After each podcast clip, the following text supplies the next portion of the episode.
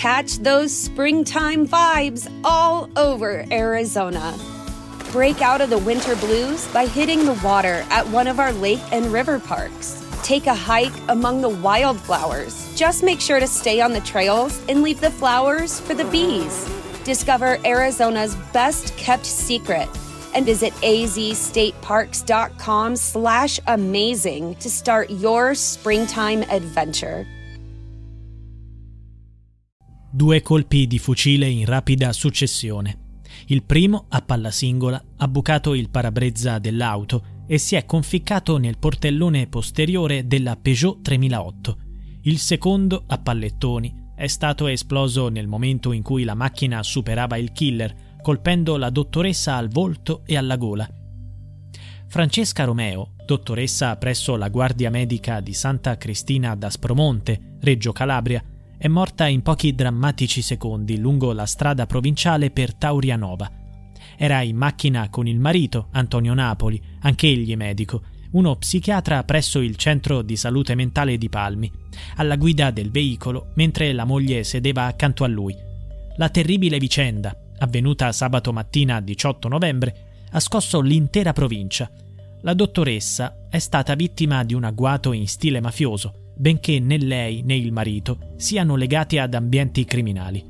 La dinamica dell'aggressione suggerisce che chi ha compiuto l'atto conoscesse bene le abitudini della dottoressa. L'aggressore sapeva esattamente quando e dove la donna e suo marito sarebbero passati in macchina per tornare a casa. Il marito di Francesca Romeo spesso le faceva compagnia mentre finiva il turno di notte. Erano una coppia molto unita. La dottoressa Romeo era rispettata e conosciuta sia a Seminara, sua città di residenza, sia a Santa Cristina d'Aspromonte, dove lavorava da molti anni. Era una persona tranquilla e stimata, così come lo era suo marito. Tuttavia, uno dei due aveva dei nemici, probabilmente Francesca Romeo. È quasi certo che l'assalitore mirasse a lei, non ad Antonio Napoli. Chi ha sparato ha atteso che l'auto guidata dall'uomo rallentasse per fare una curva a gomito.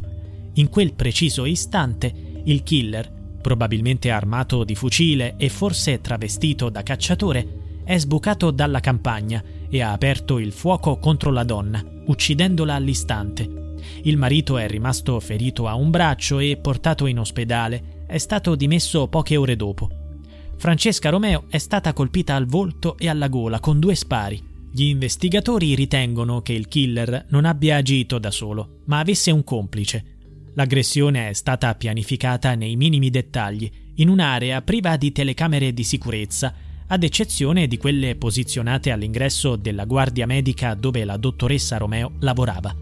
Passando al possibile movente, la dinamica dell'aggressione segue lo stile tipico della mafia.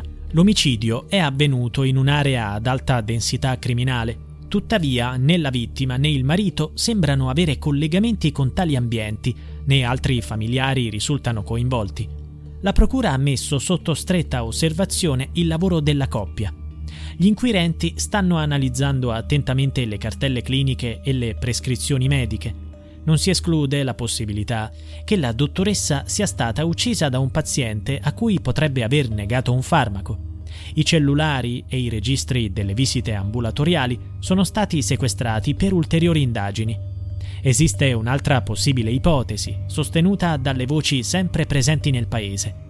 La coppia possedeva diverse proprietà di interesse per molte persone.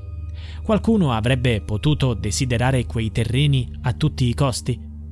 Tornando all'omicidio, Antonio Brancatisano, anche lui medico e collega della vittima da quasi 30 anni, è stato uno dei primi ad arrivare sul luogo dell'agguato. Era diretto a svolgere il turno di servizio che la collega stava per concludere, quindi percorreva la stessa strada in direzione opposta. Brancatisano ha rivelato che la Romeo sarebbe andata in pensione fra pochi mesi. Successivamente ha ripercorso quei terribili momenti. Quando ho visto l'ambulanza ferma mi sono avvicinato per dare una mano. Ho visto la mia collega riversa sul sedile dell'auto, con il volto dilaniato, un'immagine che non potrò mai dimenticare. È una cosa per cui non so darmi spiegazioni. Con Francesca ci conoscevamo dai tempi dell'università. Era una delle persone migliori che avessi mai incontrato, come il marito, sempre al suo fianco, era lei l'anima dell'ambulatorio. Sul caso indagano i carabinieri di Taurianova.